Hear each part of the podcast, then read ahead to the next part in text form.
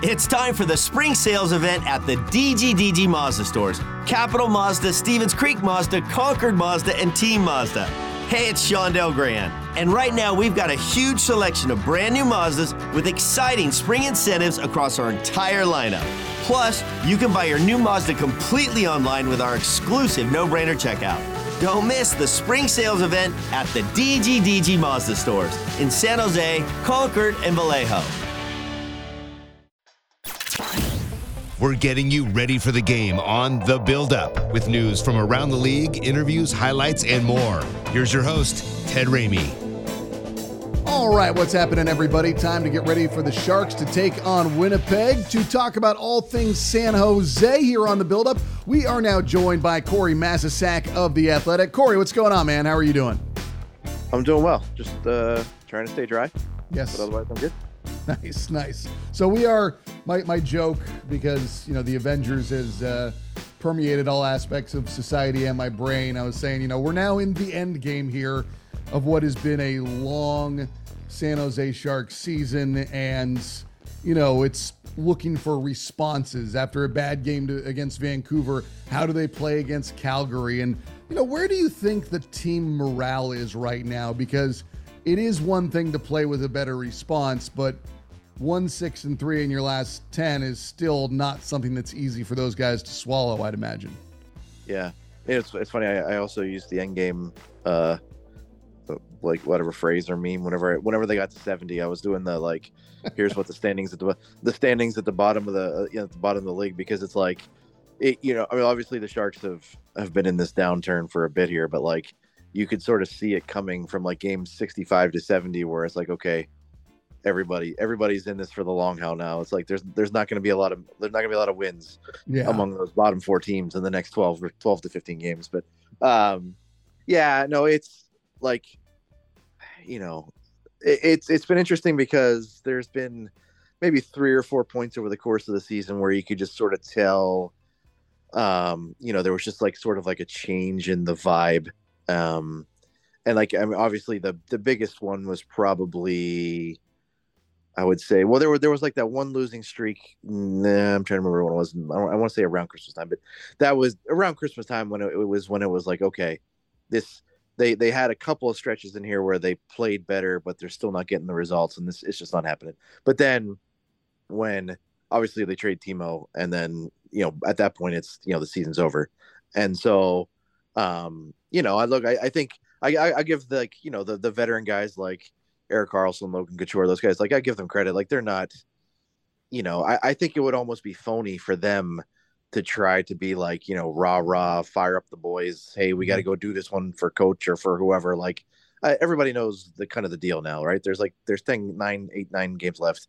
Like you you got to play hard. You got to like you know you can't embarrass yourself or embarrass the team. But like you know for those guys you know though it, it's probably good for them that they have like this one little specific goal where like they want to get erik karlsson 100 points but like Yeah. you know this this the last eight or nine games is all about you know henry thrun and uh you know just name name any of the other if, if some of the other younger guys come up or some of the a lot of the honestly a lot of these guys you know there's probably six seven eight guys on this team that don't know if they're going to be in the nhl next year or where they're going to be next year so like this is it's a, it's more for those guys than than anything at this point. One of the things that I plan on asking David Quinn at the end of the year is that, you know, did he ever doubt himself? You know, because I I feel like most of the time he's done a pretty good job of putting the Sharks in a position to have success, only to watch his team melt down at critical moments. And you know, there's a number of reasons for that, and we can you know talk about the overall talent and having some very good front end players like a you know for a while Timo Meier and Erik Karlsson and you know Logan Couture, but still the team made some remarkable mistakes. I mean, do you think David Quinn has ever wondered like, man, did I not do my job well enough? Yeah, that's a good question. I honestly like um I had uh, I just did a couple of mailbags and there was one question in there that I didn't get to that I really wanted to. I just sort of ran out of space. Um was like it was somebody had asked like, you know, what is what do you think the value add has been with having David Quinn as the coach? And like look, I I think you know, I was only here for part of the year last year, but like just kind of going through this same section of the season last year, I thought one of Bob Boughner's best qualities as a coach with this team was that he that was also a talent deficient team and didn't have a 100 point Erik Karlsson. um and but they still you know they played their butts off and there was really again until until after the trade deadline until they were playing eight or nine AHL guys a night like they were just you know they were fighting they just didn't they just didn't have it and so mm-hmm. this year's been a little bit different because like the first 55 games like there's it's very easy to look at the team through the first 55 or 58 or whatever it was and say they did a lot of things well. Here's the things that they did better than they did in previous years. They scored a lot more goals. The you know for a while the power play was better, and now it's just completely cratered. Um, and so like I do think, and you know they look they've until again until the maybe the last eight or ten games they've been able to point to like, you know they've had four or five terrible games all year, and you just, it just you just look at the standings like you look at the one column and it says points, and all these four teams are lined up, and until recently you looked at the other side, the goal differential, and it's like, how is this team have two points less than Anaheim when they've the goal differential is 40 different? Like, you know, it's just like it's and so there was there was there was there was just really like a point in the season from like let's say game to 30 to 50 or 30 to 25 to 55 where those other teams at the bottom were just i mean they were getting their teeth kicked in twice a week and it's it just you know the shark it happened to the sharks once a month yeah. and so it was just like this doesn't it just doesn't add up. And so I yeah, I don't know. It's a it's a it's it's you know, on one hand, it's so hard to evaluate him as a coach, like X's and O's is you know wh- who's at fault for the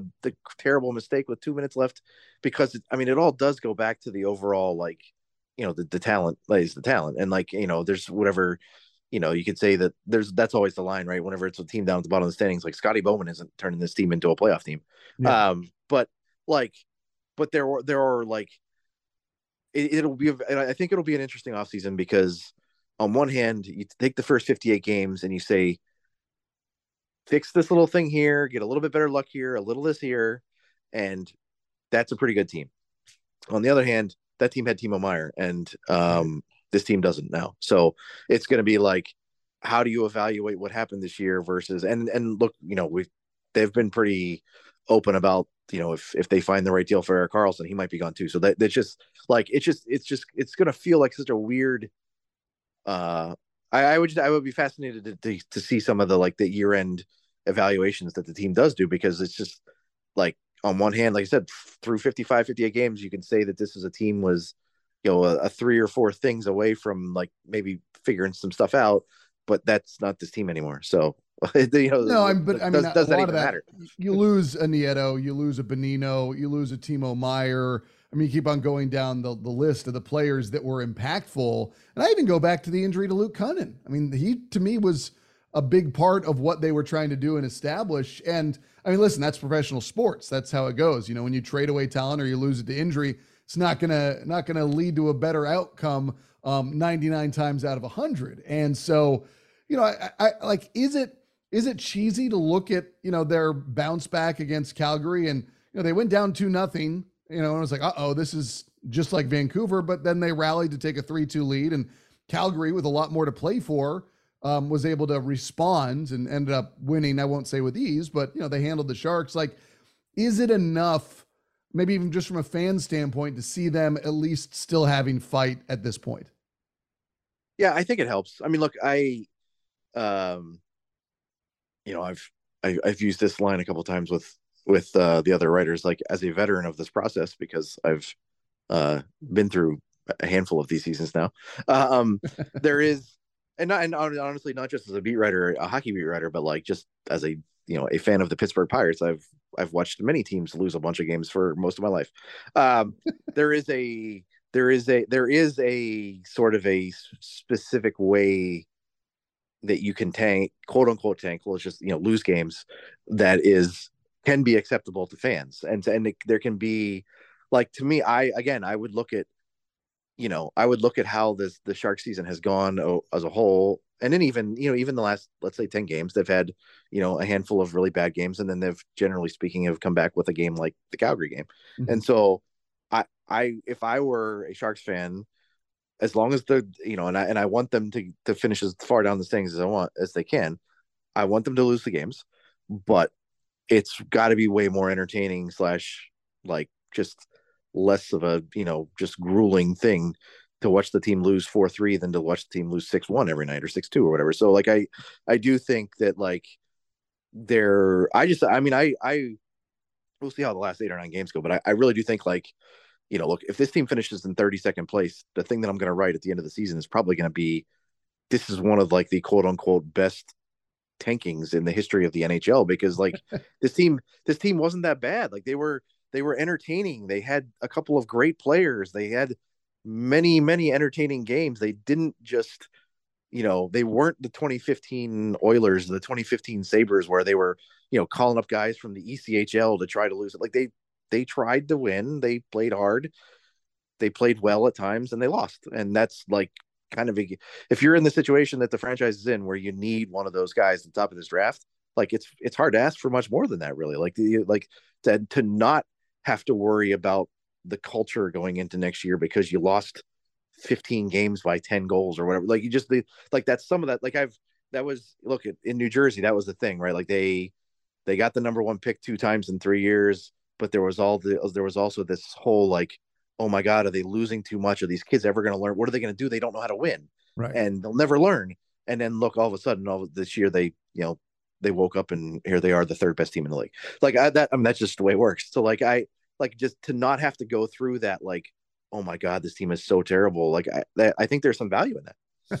yeah, no, I, I I agree, and you know it just to play devil's advocate, you said you know you need to get one of these guys at the top of the draft, but is that true? Is it one of these guys at the top of the draft, or is it Connor Bedard and everyone else? yeah, I mean, look, there is. But um, let's. I'll um, preface that by saying, how many Stanley Cups do the Edmonton Oilers have with Connor McDavid? Well, no, that, yes, yeah, so that's the thing, right? So you, you, I, I, I feel like this is going to be a conversation that people are going to be having, regardless of which guy they get up there right. in the few months. Like this is not that. They, to go back to that mailbag, that I thought it was pretty fascinating. Like there, basically depending on which pick they get is going to set off the next set of decisions. Like mm-hmm. if you get the number one pick, okay, they're going to take Connor Bedard. Now what? Because like now what could be? Does that mean Erik Karlsson sticks around or wants to stick around? Does that mean? Right. Does that mean? Does that accelerate the the quote unquote rebuild? I to me, I would look at this and say, like Connor McDard, Connor, McDard, Connor Bedard is not the. I know. Couldn't he have had a different yeah. first name? Yeah, right, right. Yeah, yeah. He it like Connor Connor Bedard is not the end point of this of this project. He is a it would be great for the franchise, it would be great for the city. It might accelerate things like by a year at, on the back end, but like yeah, there I mean the Oilers didn't go from being the worst team in the league to, you know, Eastern Western Conference finalists in Connor Bedard's for Connor Connor McDavid's first year. um so uh no, yeah. Look, eh, the I mean, there is, I you know, there there. It's not like, you know, Connor Bedard is a generational player, and the guy who's going to go second is like, a, you know, maybe a second line center. It's not that. Right. It's definitely not that. Like, right? Like, I mean, Adam Fantilli looks like an amazing prospect. He like, he would be would be the number one. He would be the number one guy in every draft since Mc, since Matthews, except for well, he's I'd say he's probably on par with with Dahlin and and Jack Hughes. Like he's he's he's got a lot of Jack Hughes in him, except he's six two, and that's a you know which is which is funny because that's what people say about Luke Hughes is that Luke looks a lot like Quinn and Jack, except he's six two. Um, so yeah, so I, he's great. Like this, the Michkov kid, the Russian kid, we he's such a wild card, but like the thing I, I'm only going by the things that I hear like our two prospect guys say. Like I mean, uh, Connor Corey Pronman has already has already he's put him as the number two guy in the draft. He he thinks that both him and Fantilli are going to be you know many times all stars. Um, you know, Scott Wheeler says he's the best Russian prospect since Alex Ovechkin. Well, hmm. like think of think of all the guys who have come since Ovechkin. Right. We're talking Kucherov, Kaprizov, uh, just you know Barkov. Like just I mean, if he's that if those three guys are that good, like you're getting a franchise player. It's just I think people expect Bedard to be like amazing like right away or or like maybe a little bit maybe a little bit quicker. Obviously Michkov could be could be three or four years down the road. Um but yeah, no, I look yeah.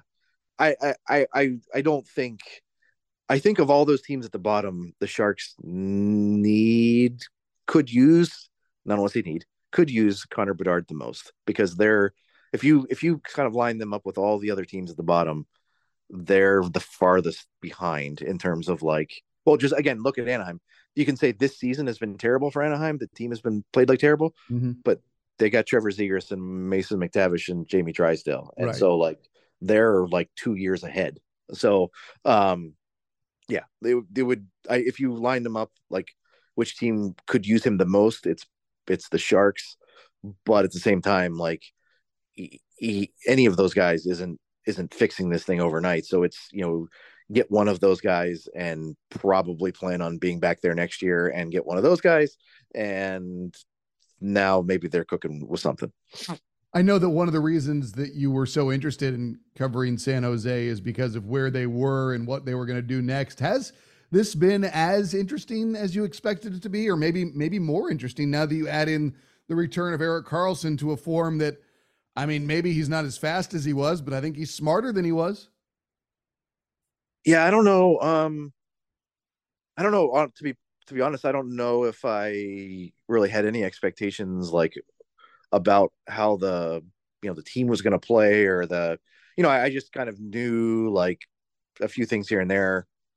I'll say like I like I mean just for me for our purposes for me or for Shang or for Curtis any of us like um you know having getting one of those players will make our jobs like more interesting over the next Mhm. couple of years next whatever. It could be you know it could be the next 15 years but like just just having those types of players um like coming like developing like it just you know the, all of that stuff. Like i just like going from the devils winning the lottery and up until the third season of jack hughes i i've written so many things about him.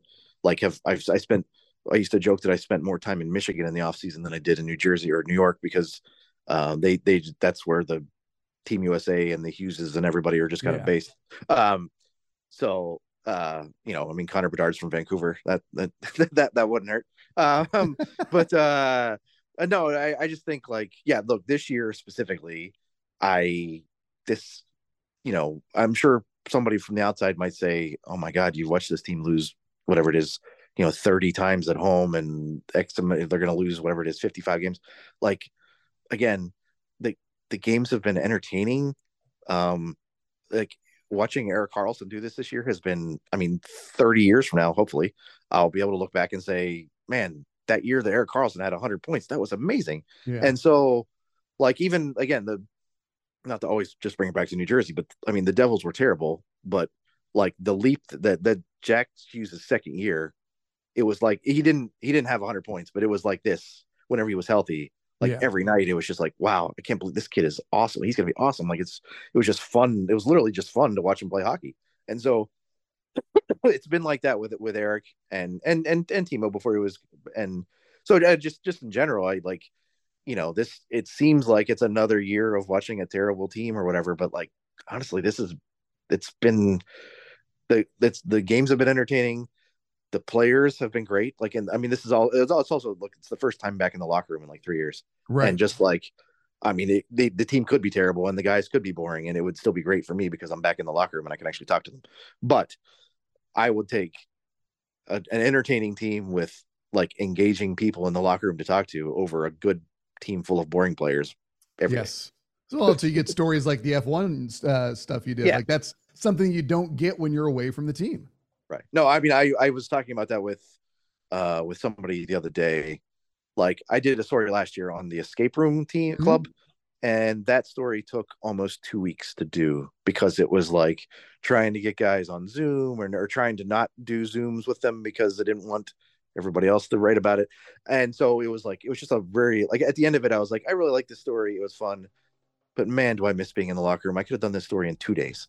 And so but yeah the, the formula one story it was literally two days of talking to players and then i wrote it. Like that that's the type of thing that's just you can't it's you just there's just no way to replicate that on zoom There is more of this interview that you will be able to hear tomorrow morning on Morning Tide right here on the Sharks Audio Network. Be sure to join us at 7 o'clock tonight for live pregame coverage right here on the Sharks Audio Network with Dan Rusanowsky. And then, of course, the game broadcast itself starts at 7.30 as the Sharks take on the Jets. After that, not much more hockey. Thursday night against Vegas, and then Saturday at Arizona, then back home Colorado, and Colorado, and then Edmonton to finish off home games for the season before they're at Winnipeg, at Calgary, and at Edmonton to end the year. We're out of time for the San Jose Sharks. I'm Ted Ramey, signing off. This podcast can be found for download under Sharks Hockey Digest on iTunes, Google, and Spotify, and on demand anytime on the Sharks Plus SAP Center app, presented by Western Digital. All music by Yogi Yen.